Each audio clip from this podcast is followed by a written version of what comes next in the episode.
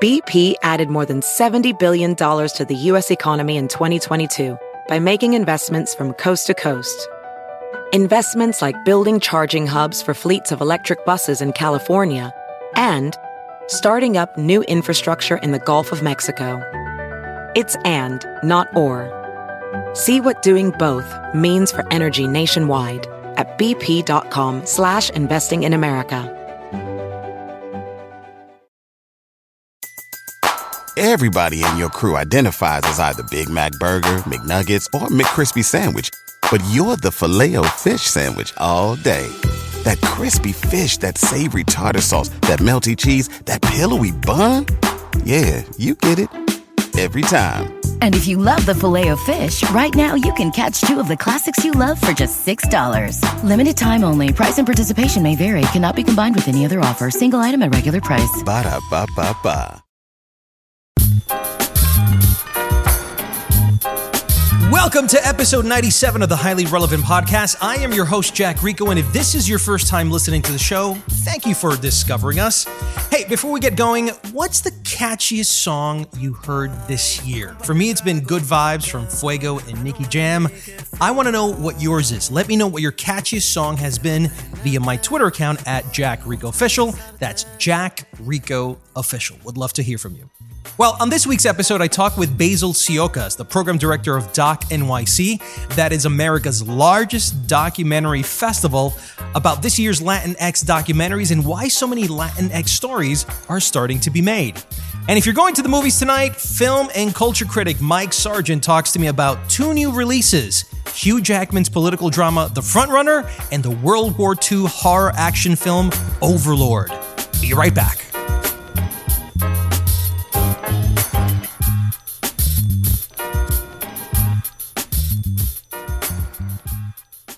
Doc N Y C, America's largest documentary festival, takes place over eight days in New York City from November eighth through the fifteenth. To discuss many of the Latinx documentaries that will be premiering at the festival is program director Basil Tsiokos. Welcome to the podcast, Basil. Thanks for having me. One of the reasons I wanted to talk to you is I got an email from uh, one of the publicists, and it said Latinx documentaries. And it wasn't like one out of the three hundred that you guys do. It was like ten of them. And it's yeah, very, really. and uh, it's very interesting because most festivals really promote their Hispanic offerings in the form of Spanish language films, uh, Latin American films, foreign films, but U S Hispanic films are rarities, whether it's from a U S Hispanic director, which are very few in the United States, to U S Hispanic American stories that for the most part go uh, mostly ignored. So when I saw that, I said, wait a minute, there's films about stories about us or that uh, originate with some sort of uh, root from uh, U S Hispanics. So uh, thank you very much for coming on and tell me about how you've kind of composed these Latinx stories within Doc N Y C. Sure. Yeah. I mean, it's a, it's a great point you're making. And, and we were just really, really pleased this year that so many, uh, so many features were uh, about Latin American uh, or Lat- Latino, uh, Latino, Latina, Latinx um, subjects. Uh, and uh, I'd love to say that we did that deliberately, but it just is organically part of the process of, of sort of the, the best films that popped out happened to be, um, you know, am- amongst these themes. Uh, and we were just thrilled to be able to uh, present these to um, to larger audiences in New York City. Mm-hmm. Um, you know, these are uh, the, the the films we're talking about. There's, um, you know, somewhere around a dozen or so, I'd say, um, uh, feature films. Um, they kind of run the gamut. There are films that are that are in different sections of the festival. The way that Doc N Y C is presented is um, we very largely do a lot of thematic programming. So there may be a section uh, for a film like Tres Maisons de Sang, which is um, about uh, kids growing up with parents in, in, in, that are who are incarcerated. That's in a section called Modern Family, which is uh, looks at different kinds of family structures out there. Um, or we might have a film like one that you're probably very familiar with, and your your audience is probably very familiar with, called The Sentence. Mm-hmm. Um, big film that debuted at a Sundance, won an audience award there. That's part of our shortlist section, which is um, films that are that we're sort of highlighting as um, the, the big award contenders for the year, that is our way of predicting what might make it into the Oscars, uh, you know, to, for discussion. Um, so, you know, you've got lots of different kinds of ways of approaching this. Uh, one, one thing I will say is that I really don't believe in kind of ghettoizing films by putting them in just a Latin section. So we don't really have that per se. Um, I want to make sure that all audiences know about these films and are experiencing them um, in different ways. So, you know, there, there are films that are um, in competition section. There are films that are focused on families. There are films that are focused on, um, you know, uh, portraits of individuals. Um, so they're kind of all over the place within the lineup so that they're spread. Um, you know, we can spread the love a bit. And it's interesting that you that uh, you termed it ghettoizing um, these films, and um, I think what you were trying to say is is is categorizing them into a division of Latinx films. Is that what you were trying to say? Absolutely, yeah. I mean, the way, what I mean by that is that I've often found, because I've done other festivals, and um, you know, where if you present films in a particular like, to a particular specifically, this is the these are the Latin American films in this Latin American section. It could be a signal that they that they shouldn't be watched by anybody else. Like they're only for this audience. And so that's, you know, we absolutely want to serve our our, um, our Latino audience certainly, but we also want to make sure that everybody gets a chance to see these films as well, and also that Latin audiences don't think that we just put the films in one place and it's kind of let's forget about it. So so that's sort of what I mean. Like these are right. films that are not just sort of put into one pigeonhole. They're about lots of different things, and we want to make sure everybody knows about them, including our um, our Latin audience out there. Listen, I think that's very interesting uh, because I've been conditioned. It's kind of like the way we uh, watch movies, and we understand the difference between a Hollywood film and an independent film just because yeah. we've been conditioned through a particular pace, cadence, format, right? I'm not offended by any by any way. And anyway, and I'm Hispanic. I'm Colombian American. Yeah. Um, I... Uh, I would not have had a problem if you had created a Hispanic category within the Doc N Y C. I would not have been offended or disrespected in any way, uh, feeling like, you know, we're inferior to the rest of the class. Um, for me, the reason categories are important, it's because sometimes you lose a sense of where those stories are at together, and you kind of want to combine them together. So, for example, when I got the email about the Latinx experience at the Doc N Y C, it just visually, my brain went, oh, they have Hispanic films, and it's just not one. Yeah. If I would have seen just a full list of the three hundred ones, I would have never made that connection. Right. So I guess from a marketing aesthetic, uh, that would not have been that much of a problem. But I do like the way you think, though. But for me, it's kind of like both ways, right? Because like, we we don't have a separate section, but we do have ways for people to find these films on our website by looking up specific themes. So so it's it's kind of having our cake and eating it too, in, in a way. Like we're not we're not sort of putting them all in one just one category, right? But we are making it possible for people to find them if that's the category they're looking for. You know, what you're doing marks the pace of a brand new era uh, in the way people are approaching uh, Hispanic content in particular. We have Univision, we have Telemundo, uh, we have Hollywood creating Hispanic movies specifically for Hispanic people. But what we're understanding is that a film like Crazy Rich Asians, which could have been five years ago targeted specifically and exclusively to an Asian audience, well, we all found out that everybody wanted a piece of it. Right, exactly. The, the fact that you're including these Hispanic stories within the rest of the mainstream slate makes me want to ask, why there have been so many Hispanic stories coming out from documentaries, and that you guys have uh, looked at it, accepted it, and are premiering it. What is the difference between the Hispanic stories today than before? Why are we seeing so many more of them? Um, I mean, I think that's a great question. I mean, I think with documentaries in general, um, I think that there are more stories possible there because I think the the barriers to production in documentary is a lot is a lot less costly and a lot less. Mm. You know, there's you don't need to sign up big stars necessarily. You don't need to have like the the the, the big sort of um, budgets for for documentary films that you do for uh, you know for for a feature for a narrative feature film that you expect will reach to a larger audience. You can make low budget narrative films obviously as well, but um, you know, I'm talking on a general level. And I, I think that that's one thing. So I think that, you know, there there is the ability to to sort of make these films um, a little bit more inexpensively than you would for a uh, fiction film. So that's one. Um, two, you know, specifically, I do I do think that there there is uh, there is an element of of representation that I think is is increasingly important in a very divided society that we have, and that people want to tell stories about people that are Um, not your, not the, the stories that are being told everywhere else, you know, not the, the white male stories. Um, and I think that's important. I think it's important to remember that, that our country in particular is uh, one that's built on diversity. And uh, we, we forget that. Some of us forget that more than others. And I think that people are recognizing that and either wanting to tell those other stories, even if they are themselves not, let's say, Latin, Latinx, or are themselves Latino and want to tell their own stories. So I, I think that's that's a big part of it is, is sort of, you know, part of like, mm-hmm. hey, look at me, I've got a story to tell, here it is. Or these subjects happen to be Latino and they're really interesting, and I want to, I want to make sure that their story gets gets out there as well. Uh, let's talk a little bit about some of the films. Uh, sure. Which ones, I know all of them are great, uh, but which huh. ones in particular, if people don't have the chance to see all twelve, uh, right. what are some of the key highlight ones that uh, everybody's excited about? You know, one film which I think is incredibly universal in its in its subject matter, but done in such a smart way, uh, is a film called Care to Laugh. I'm excited to be here. You know, I got two kids, ages seventy and seventy-one. Um, I didn't even know he was taking care of his parents. I didn't know any of that. I'm sure we've all heard it, where it's like it takes a village to raise a kid, but it's like it also takes a village to help somebody age gracefully. Um, that is about the comedian Jesus Trejo.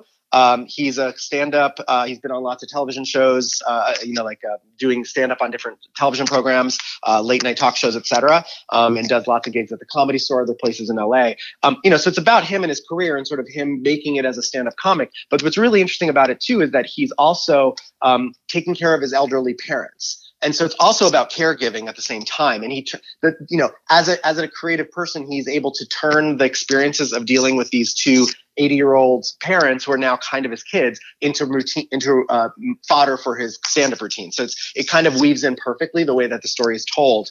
Um, so and again, you know, that's a, there's multiple things going on there. It's like kind of that aspirational, like, can I make it in this business kind right. of story here? Mm-hmm. But it's also the really universal story of, you know, there are, you know, we're dealing with parents who are aging out uh, and, or, and who are aging and who are requiring care. And so this is something that I think is something that anybody could relate to, whether you're of this background or not. Not whether you're a comedian or, you know, working in a shop or a doctor or whatever it is, like, you, you know, you're dealing with these issues with with caregiving. So I think that's um, I think that's a really interesting one to point out, again, with that universality of it. Um, and then then there are stories that are, uh, you know, there's two films uh, that we have that are dealing with immigration in different ways. But obviously, this is a huge Uh, huge topical issue these days and has been for a while. Um, but one of those, them is Colossus. I was giving my hat, I was giving my sweater, you know, to America. I was living the best, the best to them. I did everything to this country and they kicked me out like that. Two weeks, the presidential election. That I can't just like wake up one day and be like, hi mom, how are you doing? Like my sister. I'm like, America, can you help me do something? Can you give me advice? It's the story of a boy named Jamil, who at the start of the film is, I think, about fifteen years old. He, his family, uh, his family came over from Honduras. Uh, they were undocumented. He didn't know that. He was born in the U S. And when the rest of the family is discovered, uh, you know, it's a routine kind of traffic ch- stop kind of situation.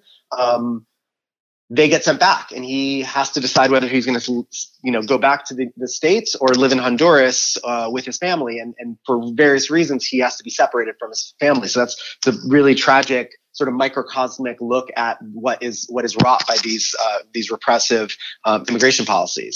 And then another one, which is um, which I think is a really fascinating film, making its world premiere with us, uh, is a film called The Great Mother. Thousands of children who are American citizens are being ripped from their mothers and fathers and thrown into foster care to grow up.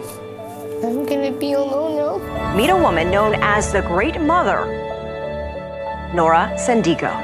It's just a really interesting story of a very giving woman who's trying to deal with this unorthodox situation that's happening, um, that's splitting up, apart families because of crazy U S policies. Um, so those those are two that I would really, really highlight as super important, very personal films, because they're dealing with real people, sto- pe- real people's lives in a in a kind of very, um, you know, they're dealing with these larger, broader issues, but through individual stories. Uh, final question. Doc N Y C, not many people might not know about it. Um, and it, what you've been seeing, at least I have been seeing, is that documentaries are becoming just as thrilling as any other movie. The resurgence, the renaissance of the documentary in today's era compared to the traditional format of film. Uh, yeah. Why is it important to watch documentaries? Why is it important to make documentaries? Yeah. I mean, again, another great question. I mean, I think like we've, we've been witnessing for the past say fifteen or so years, a resurgence, a renaissance really in the, in the documentary sphere, um, where, where we we're looking at films that are actually films. It, like a lot, a lot of your listeners may sort of relate documentaries to sort of boring educational films that they that are on P B S or that they were forced to watch in school. Um, that's really not what documentaries are these days, and thank God for that. Like they are really well told stories. They're crafted with uh, with an idea to be cinematic, many of them, um, to be able to be put on a screen in a movie theater, and you have a satisfying experience watching them like you would any other kind of fictional film. Um, there, you know, so a lot, a lot of thought goes into it in terms of finding the right kind of character, to finding the right kind of way of telling the story in a way that is exciting, interesting, provocative, not just a dry recitation of facts, right? These are all films. I like these. This is not just a, you know, yes, some of these, the natural home for them might be on television, but for a lot of them, the natural home is on a screen, and it is using the same kind of conventions of storytelling that a fictional film would, would take. Um, you know, again, even within this sort of subgroup of, of uh, Latinx films, we've got titles that are, uh, you know, we got we got a film called Screwball, which is about this crazy. I love funny, this one. I yeah, read it. This story. Is great. Yeah, it's ridiculous. Like it's a, the story about like doping scandal in baseball and, and other sports. Really, it's focused on Alex Rodriguez and, and other players that are dealing with that were, that were part of this larger doping scandal. Um, but it's totally ridiculously funny at the same time. It's dealing with a serious issue, but it's it's it's bringing humor to it. And again, I will say, documentaries on the whole don't tend to be t- super funny. Some of them are. This happens to be one of them that does a really good job at it. So you got that, and you got right next to it a film like, um, you know, like Patrimonio, which is a really smart uh, human rights watch, uh, human rights oriented film about uh, a group of fishermen in Baja, Mexico, that are being um, sort of pushed out of their terrain by um, a, a large development deal by a hotel. So like you, these are both documentaries, but they're both films, and they're both telling stories in really fascinating ways, and they're doing them. They're doing them through different kind of techniques. Patrimonio is like thrilling in a certain way, and Screwball is really funny in its own way. Basil Tsiokos, program director of Doc N Y C, which takes place November eighth through the fifteenth. Thank you so much, Basil, for being on the podcast. Thanks so much. I appreciate it.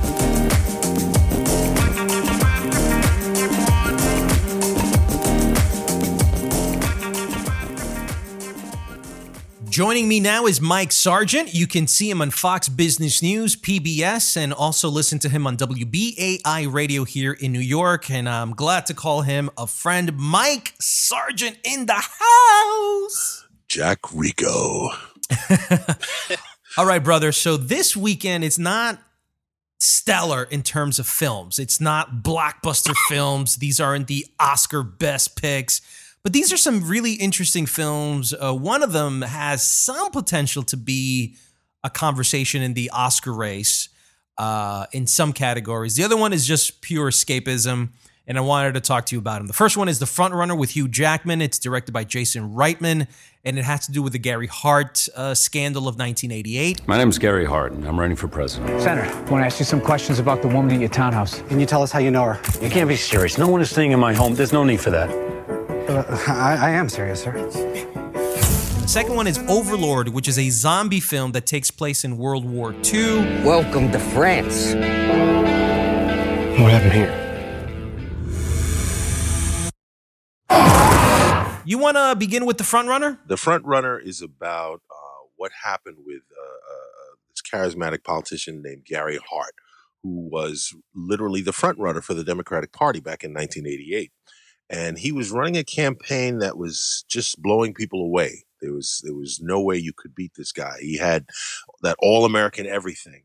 But a extramarital relationship was unveiled. And, you know, this tells the story of how it happened, why it happened, and why he imploded so quickly. Because right. If you never heard of Gary Hart, the reason is, like, he just, like, disappeared. Mm-hmm.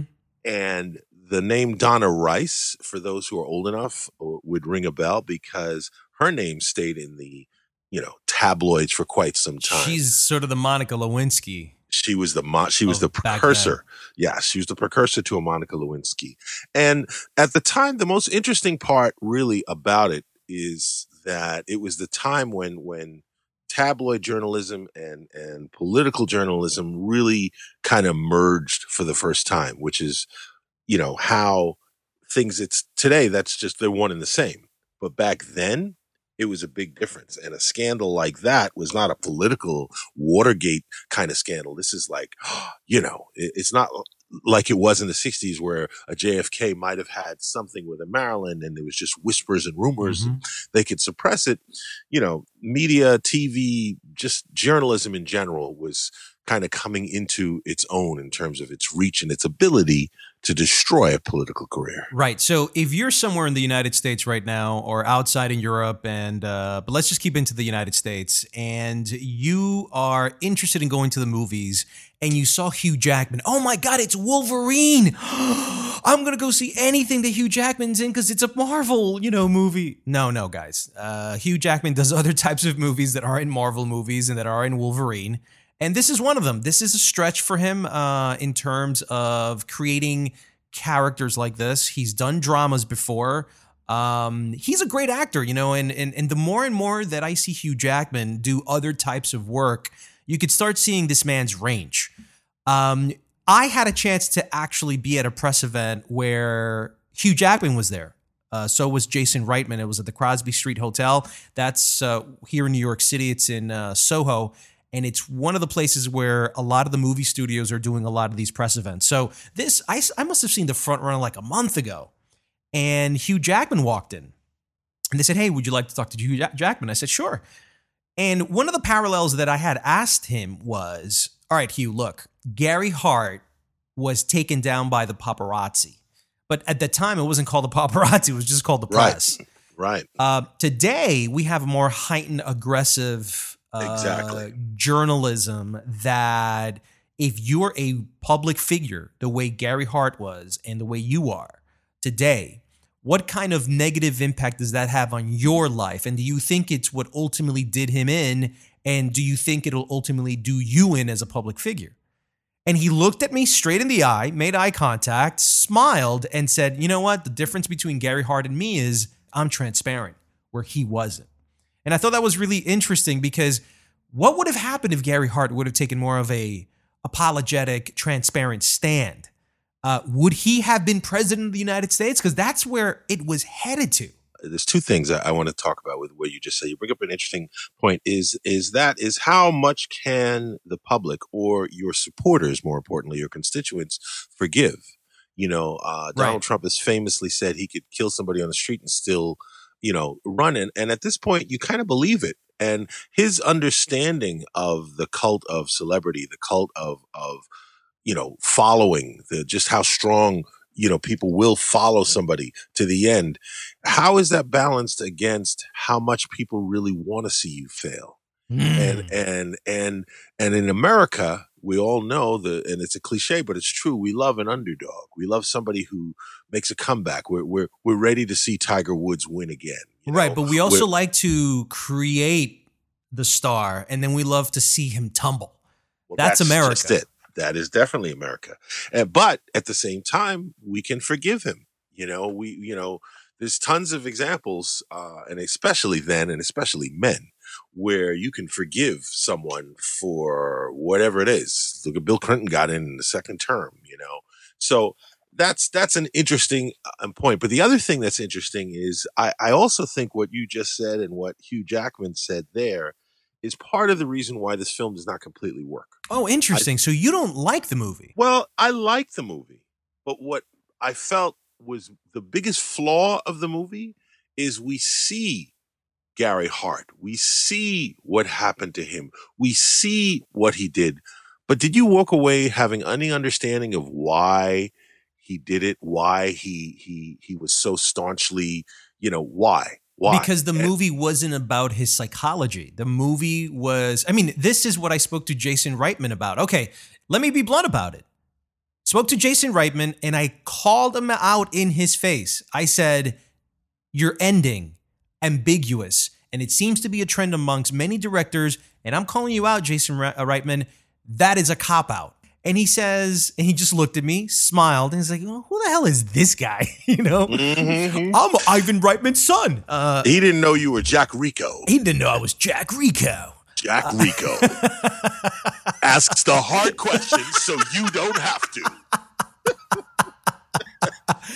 I I think he got a stench of that, man. He got a whiff of that from me. And I said to him that, and he just looked at me, smirked, and then also said, listen, I don't find interesting answers that everyone knows. It's boring to me. And it's two-dimensional.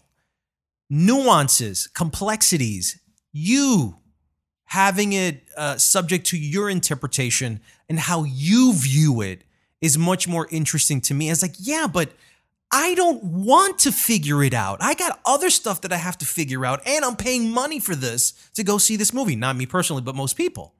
So if you're going to give me an ambiguous ending, or you're going to chase me down this rabbit hole to then finally not tell me what this movie's about, and you're leaving it up to me to decipher the puzzle, yeah, to you it's interesting, but it's not interesting to me. I'd like more of a resolution, a clear one that I can articulate better. And that's probably the thing that I didn't like, but I cannot take away um, how great the movie was directed. The opening scene is a one-take shot. Beautiful. I would put that among some of the best one-take shots I've seen in years.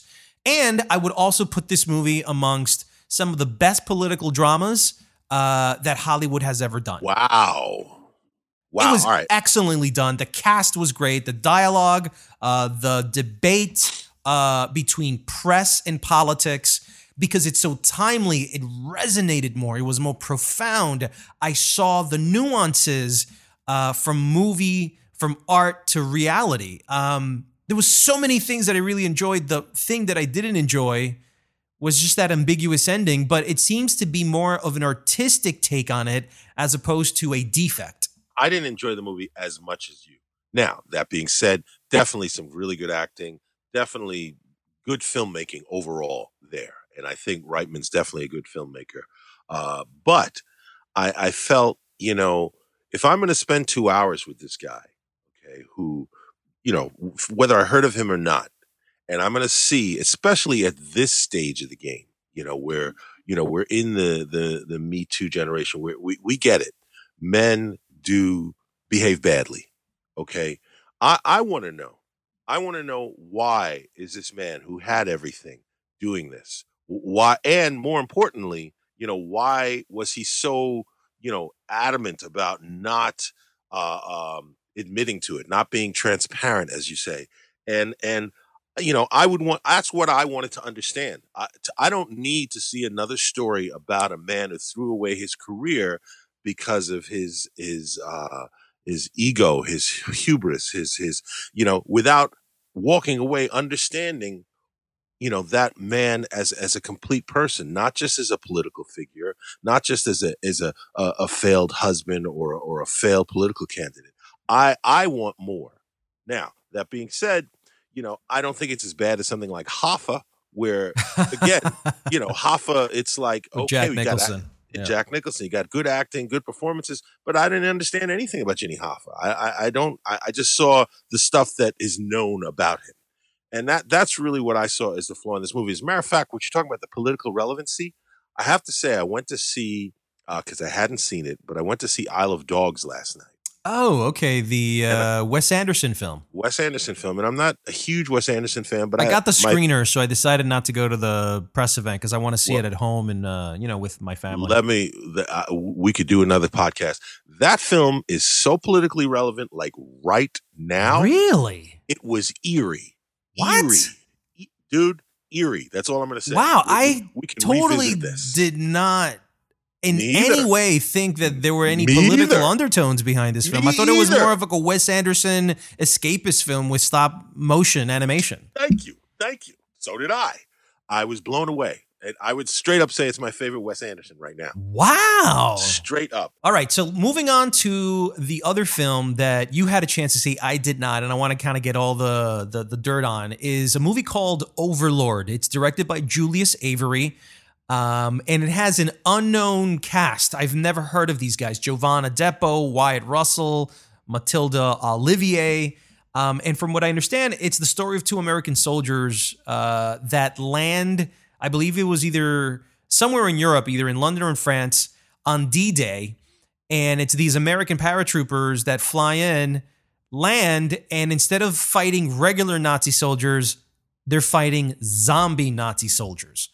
And the movie, according to the trailer, looks incredible. I would say one of the best trailers I've seen this year. Um, and I haven't heard anything about it. No one's talking I, about this film. So what's the deal with Overlord? Okay, here's the deal. I didn't know anything about Overlord. Okay, I went, I saw the poster. The poster, if you've seen it, it's it's a it's a shot of these paratroopers landing, uh, a plane flying overhead, and a bunch of paratroopers landing. But the paratroopers are spots of blood that turn into uh, so you know, brilliant in terms of the marketing. It's a, br- it's a yeah. brilliant piece of, and I had no idea. I didn't know whether. And it was, is this produced by J J. Abrams? It's produced by J J. Abrams. Yes, it is. And now let me just say this. You mentioned that there are no big stars, and it's true. The the biggest star in this movie is the screenwriter, Billy Ray. Okay. Because okay? Billy Ray, I don't know if you know, he did everything from... He not the country plan. singer. No, not the country singer, but he wrote Flight Plan. Uh, he wrote State of Play. He wrote the, the original Hunger Games. He wrote Captain Phillips. He he wrote uh, okay, uh, all so he's these. A, he's a good writer. He's a good writer, but again, if if you notice the things I just told you, they're all different kinds of scripts. Right. You know, he, he you know, he did, you know, famously bad films too. So he was the biggest name, and I knew who he was, but the movie is much more than what it, it's what you described, and I haven't seen the trailers, you know me. So here's what I will say. It is about a group of of men who go in with a specific mission to take out this, this, uh, you know, this, this, uh, signal jammer that's at the top of a church that's heavily fortified. And they send in this group of guys to do it.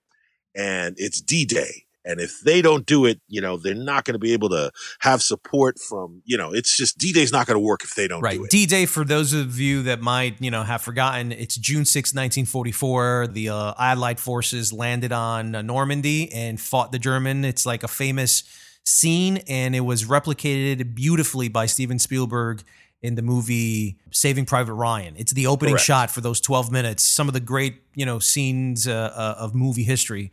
That's D-Day. Correct. And this film, what, what's fun about this film is, and the best way I describe it, it's sort of like Inglourious Basterds meets Re-Animator, okay?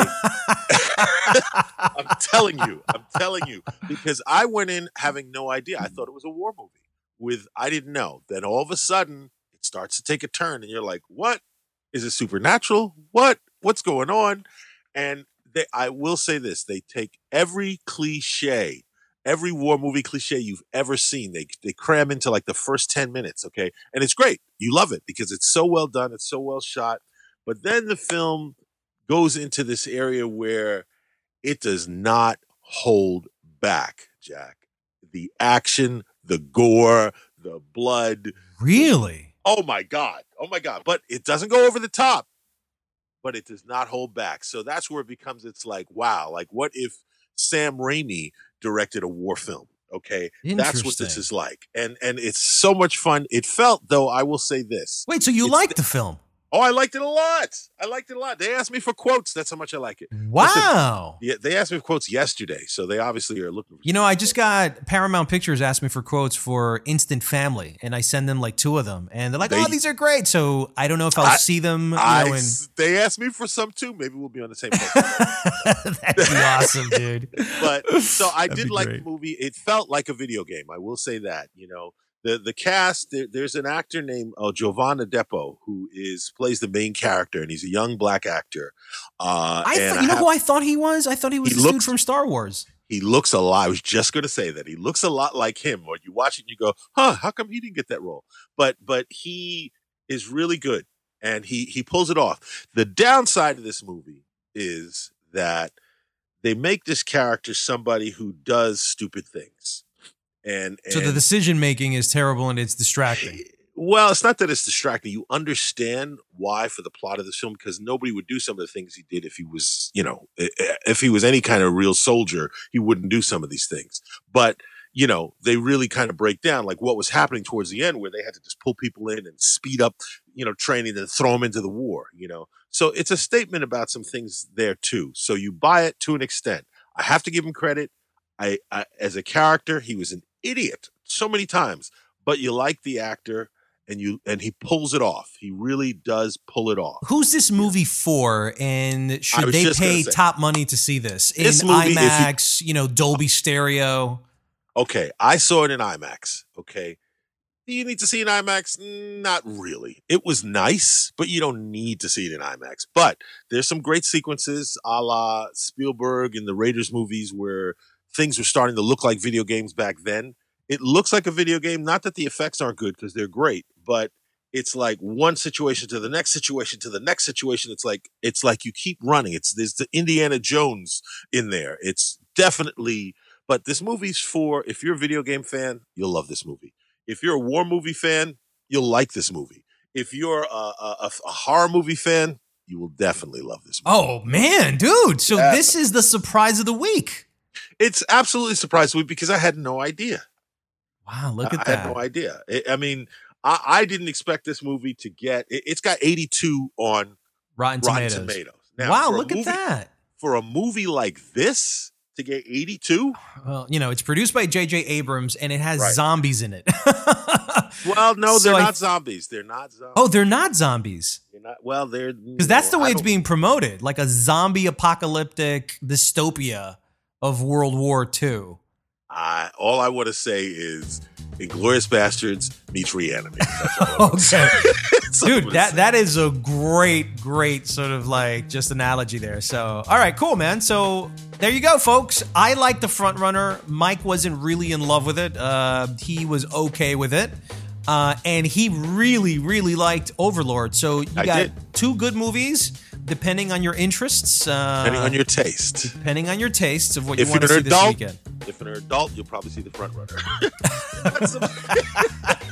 Or if you're just looking for some comfort food, you know, on the cinema screen. Absolutely. Overlord might be a good option for you, too. All right, guys. Thank you so much, Mike. Thanks a lot for uh, for breaking this down for me this weekend, man. Thank you, Jack. That's it for episode ninety-seven of the Highly Relevant Podcast. I want to thank Basil Tsiokos and Mike Sargent for coming on the show, and I hope you guys enjoy the conversations as well. If you'd like to support the show, you can do so by sharing us on social media and telling all your friends about it. You can reach me on Twitter at Jack Rico Official and Instagram at Jack Rico. Also, remember to catch a new episode of Consumer one oh one this Saturday morning at eleven a.m. on N B C. I'm Jack Rico. See you next week on another episode of Highly Relevant.